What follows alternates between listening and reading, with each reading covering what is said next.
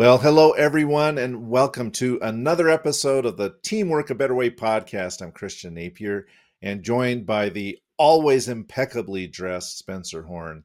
Spencer, how you doing? I am well. Thank you, Christian. I wish that were, were true. You know, at least can't see my uh, sweatpants or anything on, on the bottoms. Hey, that's my daily attire. My wife calls them baby pants. Baby so, pants. I like that. Yeah. Yeah. That's what I do. I basically uh, walk around in baby pants all day. That's my office attire. Uh, a snowy morning. Uh, did uh, did you have to shovel this, the walks? I did. I shoveled this morning and yesterday, went snowshoeing yesterday. And, and I just, I just cannot believe it. I mean, how, how many inches are we up at Alta? I mean, it's gotta be like eight hundred thirty or fifty. I, I know it's over eight hundred. It was over eight hundred before this last storm came rolling in. Uh, yeah, we shoveled yesterday. We had about eight inches this morning to shovel. And uh, that's the first time I can recall actually getting my snowblower out in April and uh, removing snow. Isn't that crazy? April. I mean, it's been forty years, nineteen eighty-three, since the last time we had almost this much snow. We didn't have this much snow. And it caused severe flooding. Now, I hope here in, in Salt Lake City, we're more prepared than we were back in nineteen eighty-three. But we are being warned to prepare for flooding. You see that happening in California right now. It's just, weather is crazy worldwide right now. Yep, you're right. We are being told to prepare. And a lot of that depends on spring and how rapidly the snow melts, and we'll see what kind of a conundrum we're in. Hopefully it won't be as bad as it was here in nineteen eighty-three, where uh you know massive landslide basically destroyed the town of Thistle and replaced it with a lake, and we had rivers running down State Street and everything. Uh, it was uh, it was pretty crazy back in those days. It was, and and fingers crossed this time around. Well, speaking of a potential flood, we are seeing right in front of us, right before our eyes, a dramatic change with the introduction and really uh, exposure, I think, to the masses of generative A I uh, through ChatGPT and other artificial intelligences uh, that uh, have a potential to massively disrupt uh, people's lives and our economy. Last week, a report was issued by Goldman Sachs that really piqued our interest, and we thought it's appropriate to have a conversation about that and its potential impacts. And so I'm curious, Spencer, as you saw that report from Goldman Sachs saying that potential three hundred million jobs could be potentially replaced by A I, uh, you know, what were your kind of high-level thoughts uh, about this? And then maybe we can dive into the details a little bit. Yeah, great. Great question and, and setup. I, I was not supply. I was not surprised at all. You know, back in, in twenty fifteen, there was a book written by jo- uh, Jeff Colvin called "Humans Are Underrated," and my cousin in Canada gave this to me when when I was there several years ago. And you know, we were talking about the the coming disruption then, and it's been happening for, for decades. Technology has been expanding and in, in terms of capability for, for decades, really, uh, since the beginning of, you know, Moore's Law in the nineteen sixties, the, you know, the size of a transistor has, you know, the number of transistors ha- have doubled every, I don't know, eighteen months or two years. And so computing capacity has just been growing and growing and growing. And, and I won't get into all of that, but back then, economists believe, many economists believed that by twenty twenty-five, fifty percent of all labor would be replaced by automation. And that was just a, a few years ago. So maybe we got it wrong in terms of the timing, but it sure seems to me that the things that were predicted years ago are now all of a sudden accelerating. Now, will that mean that fifty percent of, of jobs will be replaced by twenty twenty-five? I don't think so, and I think this report uh, bears that out. But could that get pushed back a little bit? The answer is is yes. And so, you know, I think it's it's really worth looking into specifically which economies, in terms of, you know, U S, Europe versus, you know, the rest of uh, of the economies in the world, even regional areas, how they're going to be affected, low income, high income uh, economies, which professions are going to be affected by it. You know, I was having a conversation, Christian, sorry, I just, you asked me and I, I have so many thoughts, but I was having a conversation with a friend of mine who is a partner at Deloitte, one of the big four, you know, accounting firms in, in the world. And this was back in twenty nineteen. And at that time, they had invested millions in a software, call it an A I or a, a, a technology.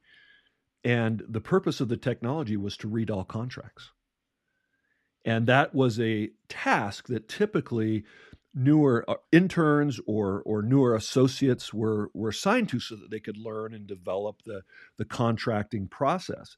But because it could be automated and because it could, with this with this software, they could quickly identify challenges and problems that sometimes were missed by human eyeballs. They invested in this. Well, that then shifted work away from that in terms of labor, and capital was then invested in, in equipment. And what I am seeing is as the, one of the things that was predicted is that uh, maybe A I would drive wages down. And what we've seen with inflation recently, wages are rising. Well, that's going to have a very, very interesting impact on on this whole, the speed of this process, because organizations are going to take their capital and they're going to invest it in technology versus labor, which, because it's it's the cost of, of capital, right? And so we've got companies that are investing more and more as, as people are demanding greater and greater wages, at least here in the United States and in Europe. So those are a few of my thoughts. What do you think? Uh, I think the future is... interesting, uncertain, uh, full of possibilities. I recall reading this report, or it could have been an article associated with this report that uh, said, uh, indicated that sixty percent of all jobs that exist today did not exist in nineteen forty. Right, so so the the you know, civilization evolves, uh, yes. and. New opportunities will arise. We don't know exactly what those new opportunities will be, but the important thing is to be in a position to adapt to our circumstances and take advantage of those new opportunities as they emerge. And, and we we can't with certainty really predict what those new opportunities are going to be, uh, but they will appear, and uh, hopefully Uh, we and our, our viewers and listeners and others will be able to prepare themselves to take advantage of those opportunities. But it's going to be a, it's going to be a bumpy ride, I think, for a lot of people who traditionally, at least, felt like their jobs were secure uh, because they were doing higher level things, you know, and when it comes to knowledge workers and things like this. And now we're seeing that, uh, generative A I can can replace some of those advanced tasks, like you mentioned, reading and analyzing contracts, you know, uh, writing contracts, writing contracts, writing stories, you know, writing legal defense or prosecute, you know, prosecutorial plans. Uh, I don't even know if that's the right word. I just made that up. Yeah, I'm curious, you know, how how how A Is. Uh, have attorney-client privilege, you know, how how that all is going to work out. But uh, I mean, anyway, uh, it's gonna it's gonna be a fascinating uh, time, and and I'm looking at it with a lot of anticipation, but at the same time, a bit of trepidation, you know, uh, because I think it, it could have some negative impacts for an awful lot of people, and and society really needs to prepare itself for this coming tsunami. Right. No, you're, you're, you're exactly right in, in what you said. I mean, if you look at the Industrial Revolution, it was highly disruptive to many industries, you know, cottage industries, farming, uh, you know, so many of the, you know, the, the people who just made their living working at, at home were found themselves now having to go work in factories. And initially that cut maybe their their income, but over time income actually increased, and their ability to earn and provide for their for their families uh, increase. You know, we always hear about the, the negative costs of moving from an agrarian to an industrial society. But obviously we can't, you know, if everybody is an agrarian workforce, then we don't have the the benefits of economies of scale and, and specialization and all of those things that, that that brings. So there's many, many benefits of, uh, you know, of, of that, that came from disruption like the Industrial Revolution. There's been many disruptions since then, but you're right, more opportunities, diverse opportunities. So how fast can we learn and adapt? And what's interesting is that some jobs will be not replaced, but augmented by A I. Some may be replaced, or, you know, certain jobs like the reviewing of contracts, for example, will now be done by A I. And, and so that's what we want to look at today. Well, as you mentioned that, it reminded me of a statistic in the report that said uh, roughly two thirds of all jobs could be impacted to some degree by A I, right? Whether it's replacing jobs or augmenting uh, jobs, you know, making certain tasks easier.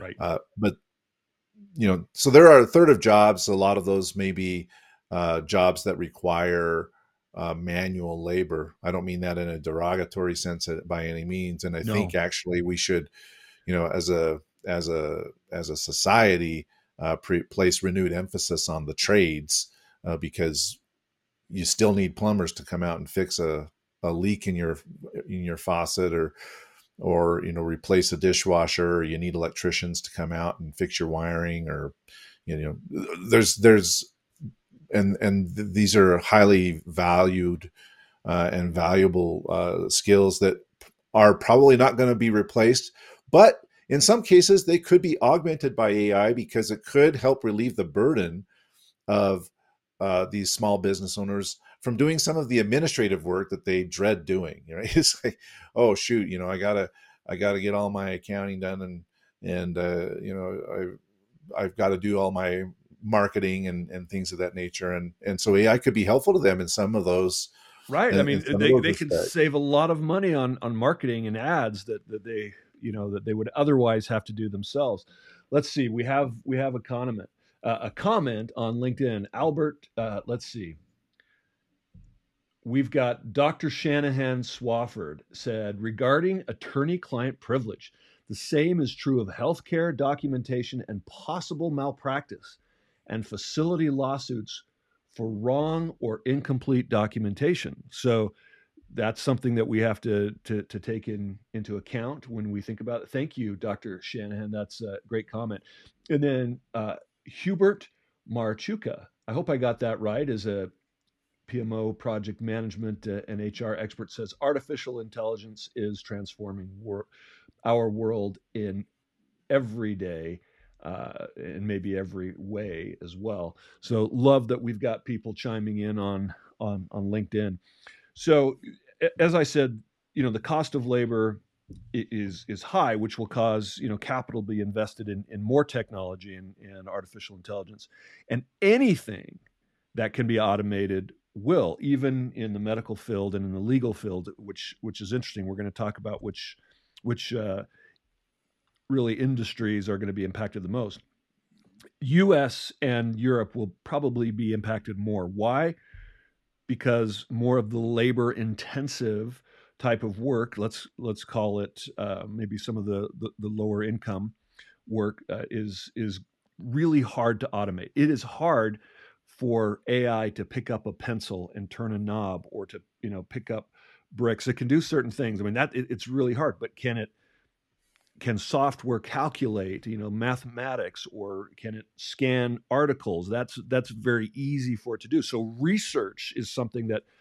that A I can do very, very easily. And, but I wonder if, if over time, what the impact of that that's going to have on wages. Up until now, there's always been an increase in, in wages, but it is possible, if you say that two thirds of jobs will be impacted by that, that that could create a, a downward pressure on wages in what, what are called uh, D M economies or, or higher income economies. and actually an inflationary pressure on the um, the lower income, or what, what is called the uh, uh, E M economies. What do you think? It's possible, right? It's it's possible because uh, every business is looking to increase productivity, right? It, that's that's because generally you can. There's a correlation between higher productivity and higher profits, you know. Uh, so, so if there are things that can be done to increase productivity, then the investments will be made to do that. And from what we're seeing, the the the productivity gains will be, they will come as a result of reducing the cost of labor. Uh, increasing the cost of technology uh, that can do things faster and, and in some cases better than human beings can. So, I mean, any business owner or any any executive would look at that and say, well, we should do this, right? We can we can we can we can increase our our earnings by by automating. Just as we we saw that uh, with you know the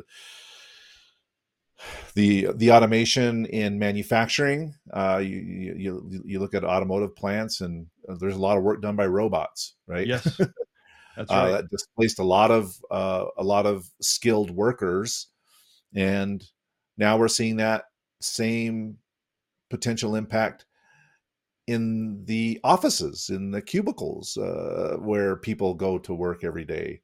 Uh, maybe not so many of those cubicles are going to be needed because not so many workers are going to be needed to read all those contracts or uh, do all of that office administrative work, because so much of that could be automated by A I.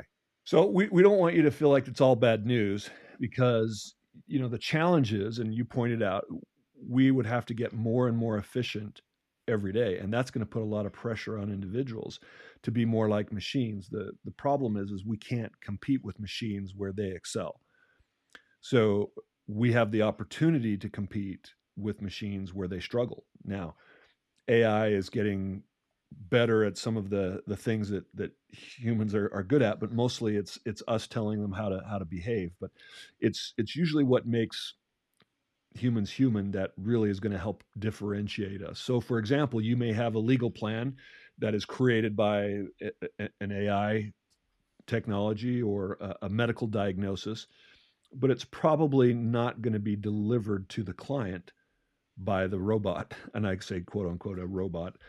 It, it, you know, we're, we don't accept that, um, that diagnosis or that plan from a machine. We want to hear it from a human that can talk to us and answer our questions and empathize and, and relate. And so that's something that really will, will continue to use humans. I mean, even in, in the, uh, you know, criminal justice system, you have human judges have to decide which criminals that are in prison are, who are up for parole, who, who's going to, who they're going to let out early, or who is going to potentially go back to that life of crime. And, and humans get it about fifty percent right, when A I can get it about seventy-five percent right. Interesting. I, I, you know, as you think about the ability of technology to determine some, the patterns of, of criminals, who's going to go back to crime and who's going to, who's going to change. But really, do you think that society is going to accept the, those judgments from a machine, or do we need a, a human to, to deliver that and, and still be there to, to apply those judgments? So, or to, as, as Doctor Shan, you know, Shannon said, make the final judgment as to, you know, what is potentially malpractice or incomplete documentation. So you're still going to have to know the profession. The problem is that puts maybe more pressure on you, because as you use the skills less and it's being replaced by by automation, does that have the potential to atrophy certain skills? My experience is that it does. I mean, if you look at our smartphones, for example, how has that changed communication over the since you know two thousand seven, when they first started coming out? Our ability to communicate, the things that make us most human, have actually begun to atrophy as we have relied more and more on technology. I, I was in the airport, Salt Lake Airport one time, and I saw a, a guy wearing a t-shirt, and, and I can't remember exactly what it said. It said, I, I keep making uh, machines, or I keep making things better to make life easier, but as a result, I keep making people stupider, which means I have to make things better and smarter. I mean, that's really what's happening, right? Our, our human skills are atrophying. So it's, we become more. Well, two very simple examples, uh, just riffing off of your mobile phone uh, analogy here. Uh, number one is I used to know everybody's phone number that I needed to know.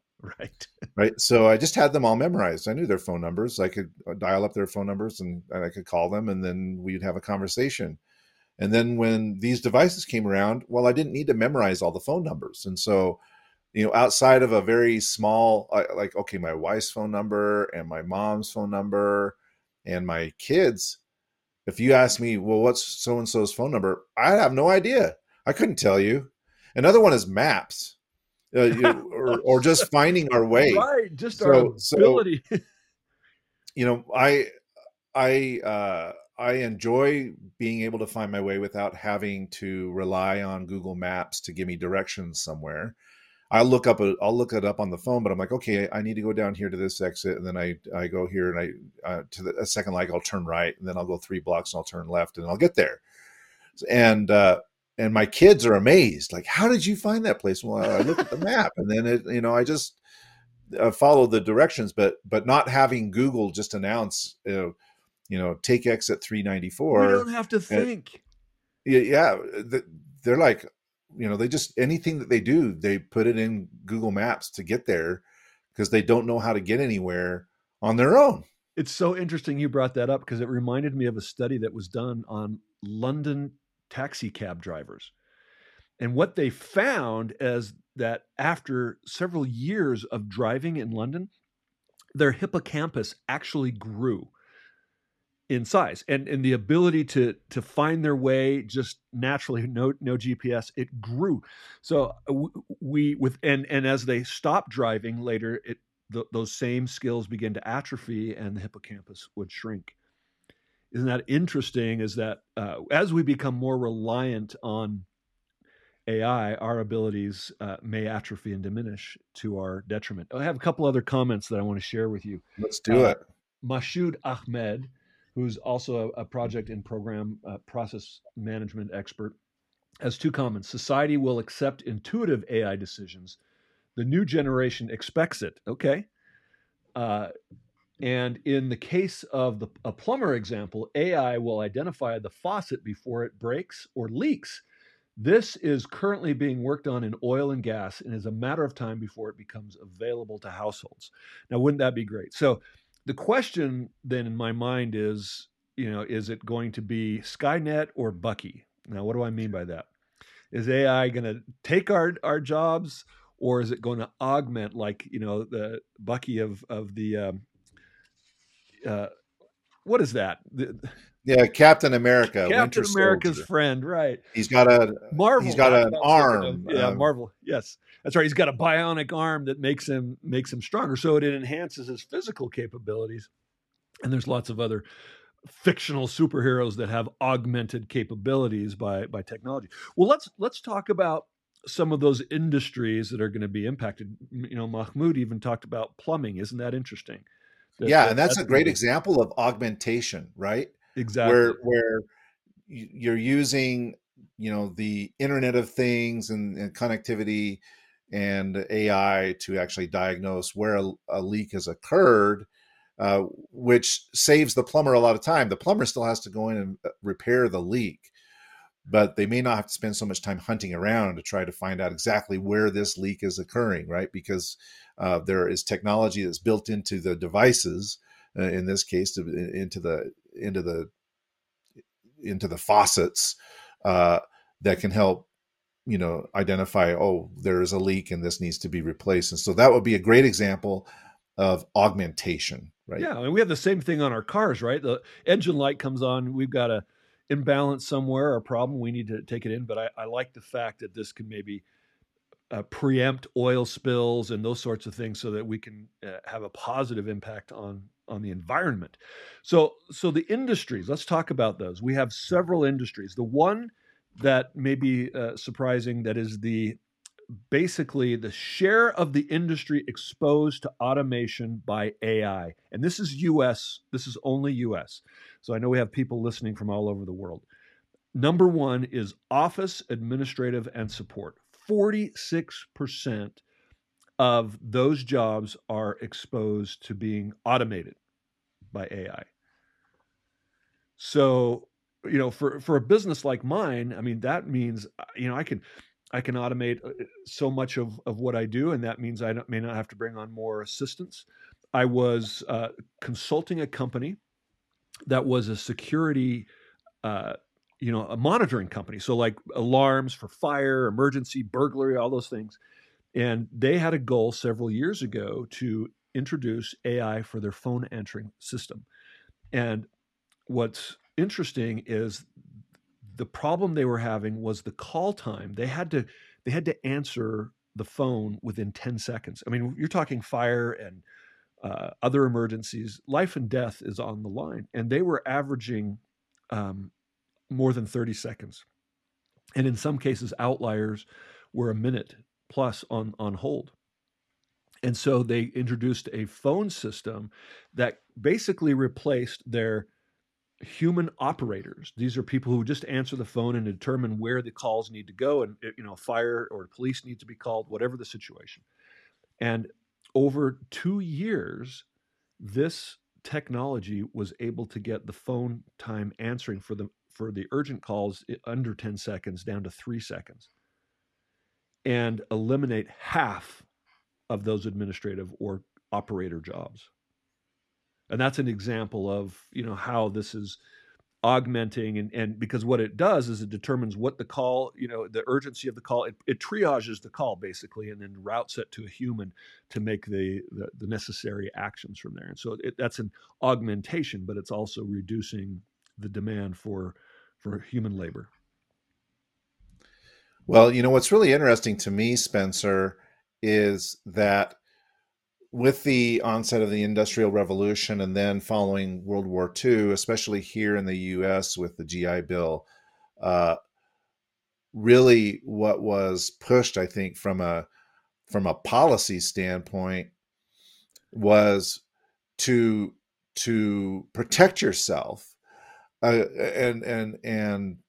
You know, from the risk of losing a job because your career becomes obsolete, you need to get education, right? So there's been a tremendous push to higher education, yeah. and getting degrees and getting these white collar jobs that require this education, because those to a certain extent would be immune from the, the automation that we were seeing uh, in manufacturing. Those aren't safe anymore. Right? Right now, A I is coming for those jobs that we thought Accounting, were safe, legal. Right? Yeah, we we thought those jobs were safe, and so I'm I'm very curious to see how governments react, yeah. uh, and how uh, industry reacts to this new reality. You know, because we can't just say, "Oh, well, the the." the uh, the protection, if you want to if you want to keep yourself immune from from these uh, potential impacts, is to go get a degree or get an advanced degree. That's no longer the case, uh, because these jobs are acing, I mean, these A Is are acing L SATs and uh, other advanced degree tests. Uh, clearly, they can do some higher level work that people with degrees thought they were protected. Now we're all uh, to some degree at risk here.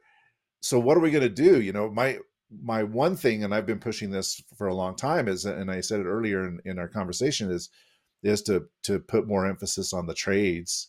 Uh, but the other thing that you've been talking about, Spencer, way before this generative A I thing popped up recently, but you've talked about A I and protecting yourself. And that's really these human skills, these power skills, because at the end of the day, we are we are all still human beings, and we need relationships we have to work with people. We are social creatures. And so our skills are perhaps more better focused on those social interactive elements of communication and trust, you know, building trust and and uh, managing teams and so on and so forth. So I'm just curious, I've just kind of rambled and riffed on this here, but you know, your thoughts about how A I is impacting workers who historically have felt immune to these changes because of their educational background and work experience, now suddenly be exposed. And then also at the same time, uh, the fact that we are still human beings and we still uh, need to connect with each other.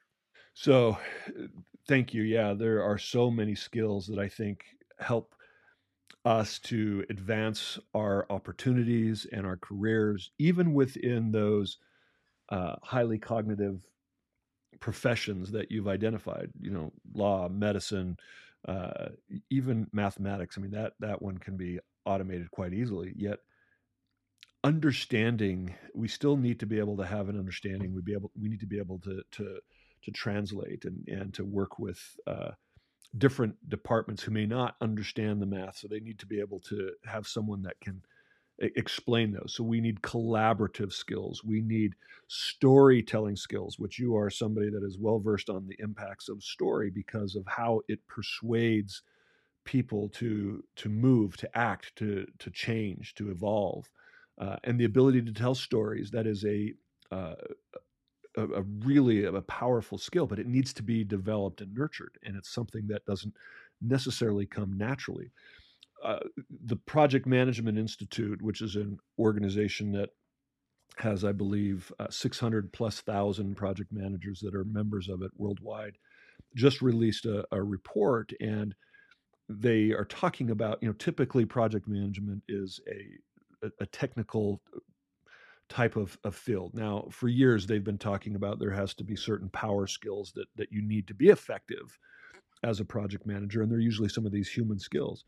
But typically, project managers have been engineers or people that are good at systems and processes and, and timelines and schedules and organization.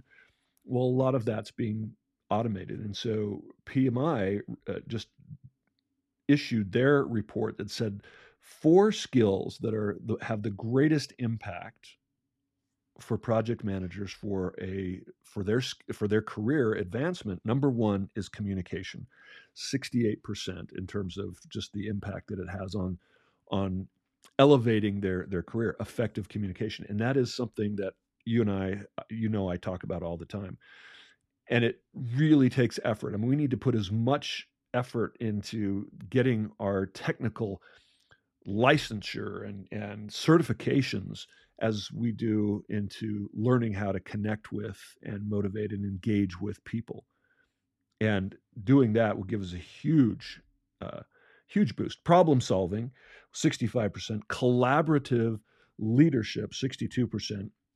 Because when it comes to project management, you it's interesting, you don't necessarily have authority. So you're working with leaders from disparate departments to get them to, to work. And oftentimes you're at their mercy to get deliverables. And that can be very frustrating unless you have collaborative leadership skills that can influence and engage and, and help people to follow through with their commitments, even though you don't have authority. Now that's a human skill that is hard to replace by A I.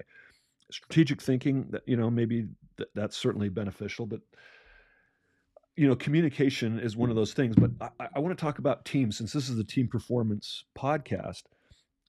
Teams are going to be more valuable than, than ever. And this is based on some research. And I want to, I want to share this. You know, it, it seems interesting that in a, an age when technology and information is so ubiquitous, it's just so easy to, to access, that creating knowledge would be a more of a individual sport, if you will, right? Would just, hey, I could just go out and do what I need to do and and figure it out because I could get uh, all the information. And that's it's not really what you would expect. With more electronic computing power in a laptop than existed in the entire world in nineteen fifty-four, and access, and this is from this book, Humans Are Underrated. I'm quoting from from Jeff Colvin. Um, why would a scientist, inventor, author, engineer, manager, or anyone else need more help from people? Information technology gives individuals what our forebears would have considered God-like power, which in theory should enable them to achieve world-changing breakthroughs in every field. Groups, by contrast, have a reputation for doing the scut work. No grand idea was ever born in a conference, wrote F. Scott Fitzgerald, or as the grand ad man David Ogilvy put it more memorably, search all the parks in your cities, you'll find no statues to committees. So I, I want to read the rest of this because I think this is fascinating. Yet in reality, the most important advances in virtually every field have always involved collaboration and are increasingly being achieved by clearly defined groups. The evidence is in a massive study of twenty million research papers in two hundred fifty-two fields within science, engineering, the social sciences, the arts, and humanities over fifty years, plus two million patents of all kinds over thirty years. The results are starkly clear. In nearly one hundred percent of the fields, more research is being done by teams, and teams are getting bigger. In addition, the most influential work that which is cited most often in the scho- in scholarly literature is also being increasingly done by growing teams. So, I mean, I can go on and on and on, but you can see that the the need for collaboration is is actually increasing rather than decreasing. And as I pointed out, are our skills in collaboration and communication increasing to the level that they need to, to give us those career advantages with this? This macro study, uh, this macro study is fascinating, Spencer. Yeah. Uh, I just have a quick question about it, uh, since I have not read the book and it sounds like a fascinating mm-hmm. read, uh, but did they cite any reasons for the increased collaboration over the last fifty years?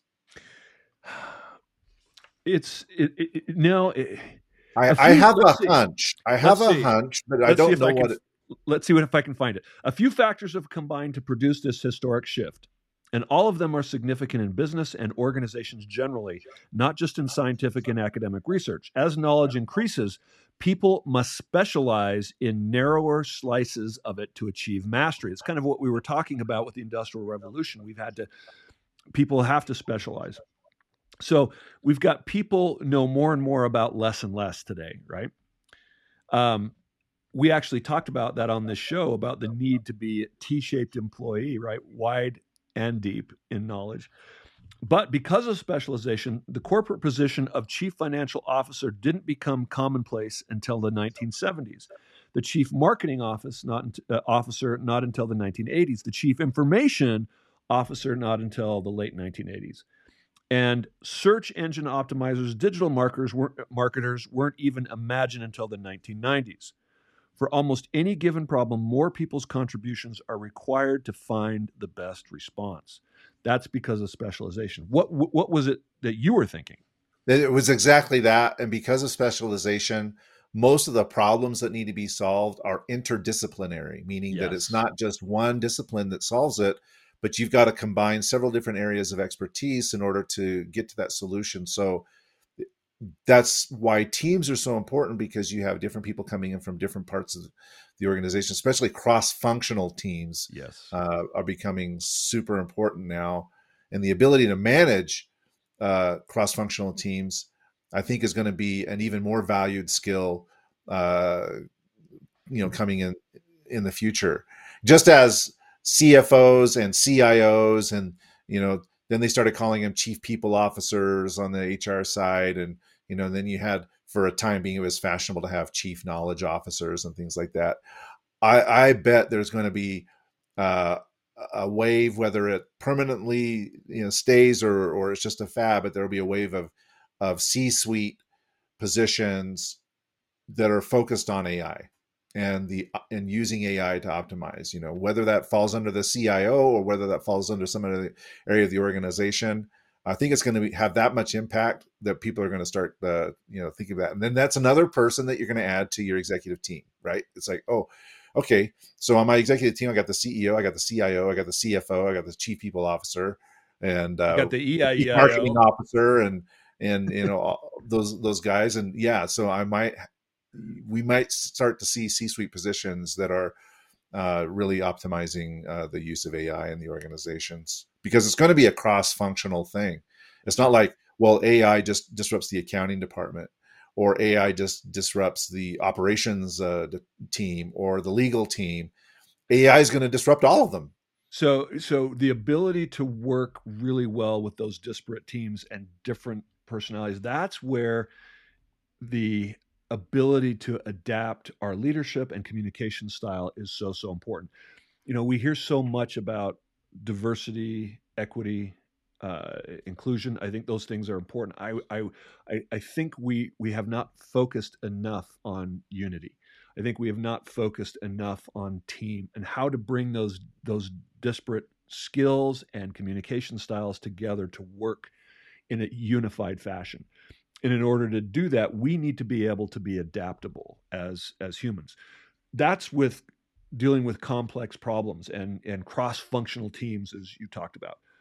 But within teams, it's it's nice to have people that you can just very quickly connect with and, and communicate with, so that, because adapting takes a lot of energy. Cross working with cross-functional teams takes a lot of energy. That that diversity and, and bringing them together in, in a unified way takes energy. So it, it's nice to be able to conserve energy in some places. And, and I'll give you an example of that.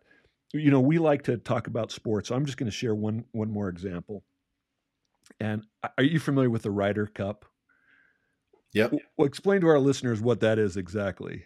Well, it's a it's a golf tournament. It's the U S A versus Europe, and uh, so each uh, I think it's every two years the Ryder's Cup is played. That's correct. And and uh, you know. Team captains are selected. They choose their teams based on a number of criteria, and then uh, they they compete against each other. And they get the twelve best golfers from Europe and, and the U S to to compete against each other. And typically, um, the the historically, the U S has some of the best individual golfers, but Europe sen- seems to always win. And, and back in two thousand eight, Paul Azinger was the was the captain of the U S team, and for the previous six uh, six Ryder Cups, Europe had beaten the U S. And in two thousand eight, I think that's the year that um, Tiger Woods had just won uh, the U S Open, but he tore his A C L, and so he wasn't available to be on the Ryder Cup U S Ryder Cup team. And so, you know, with, with the history of Europe beating the U S, you know, for the previous twelve years, uh, they were taunting the, uh, they were singing, you know, what can you do with the, the drunken sailor song? What can you do without Tiger Woods? They were singing that and taunting the U S. And so Paul Azinger is like, how, how are we going to, what are we going to do? How are we going to, how are we going to beat the, you know, golf isn't really a team sport, right? You usually are individuals that kind of do your best and add up your score at the end of, of the day. That's typically how most teams function, even in business. They're usually work groups that are very closely a- aligned to a golf team. But in the Ryder Cup, it's different because you need to support each other. And even a small comment uh, wrongly placed can have a negative impla- impact, or rightly placed and encouraged can have a huge positive impact. And so Captain Azinger decided he was going to do something different. He was going to pair his teams with very like-minded thinkers and and people that had similar philosophies. So we're talking about unity, right? We're not talking about diversity, as I was a minute ago. So on the same team, he paired people together that were able to be To, to get into rapport and to support each other, think the same way, support each other, encourage each other very, very quickly, because he didn't have a lot of time to get this team together. And it worked. They were working together. They were encouraged. And he promised that he wouldn't break those teams up, because sometimes you need a team that you can trust, that you can rely on, and, and And sometimes you need to do that quickly. And that requires some like-minded uh, unity in order to do that. So just the ability to, to collaborate, to communicate, to, to work together in teams can have a huge impact on results in sports, in business, in everything that we do. And so now those golfers aren't playing against A I yet.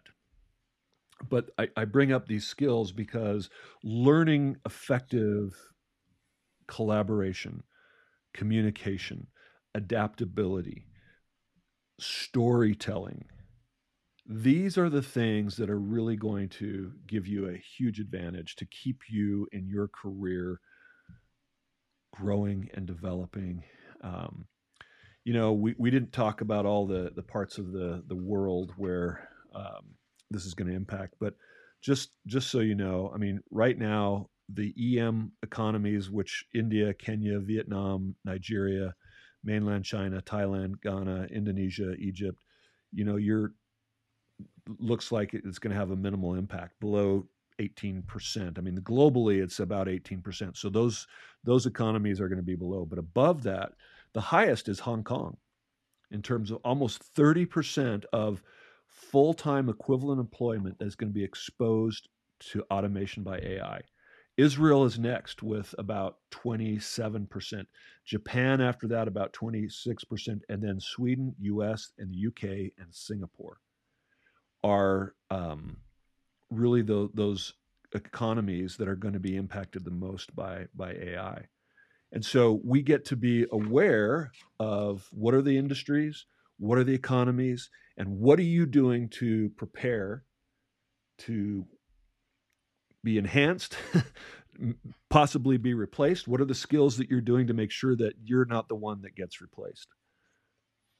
I think it's important to just recognize that even even in those countries where the impact may not be as great, you're still still looking at potentially one in five, you know, uh, right. jobs being impacted. Uh, that's not an insignificant number, you know. Uh, yeah, one in three is more than one in five, but one in five is still a big number. And so I think uh, no matter where you are in the world, there there is going to be some level of disruption due to A I. Well, Spencer, uh, this has been a fascinating conversation. Before we wrap it up, any final thoughts? Man, I just, I wish we had some of our listeners that would jump on and say, hey, here's, here's what, what, what this means for the future. Here's the, here are the industries that are going to develop. I mean, you talked about potentially, you know, new C A I or O, C A I O. Um, But there's certainly going to be new industries born out of, you know, this this disruption, and we just need to be willing to uh, and able to adapt.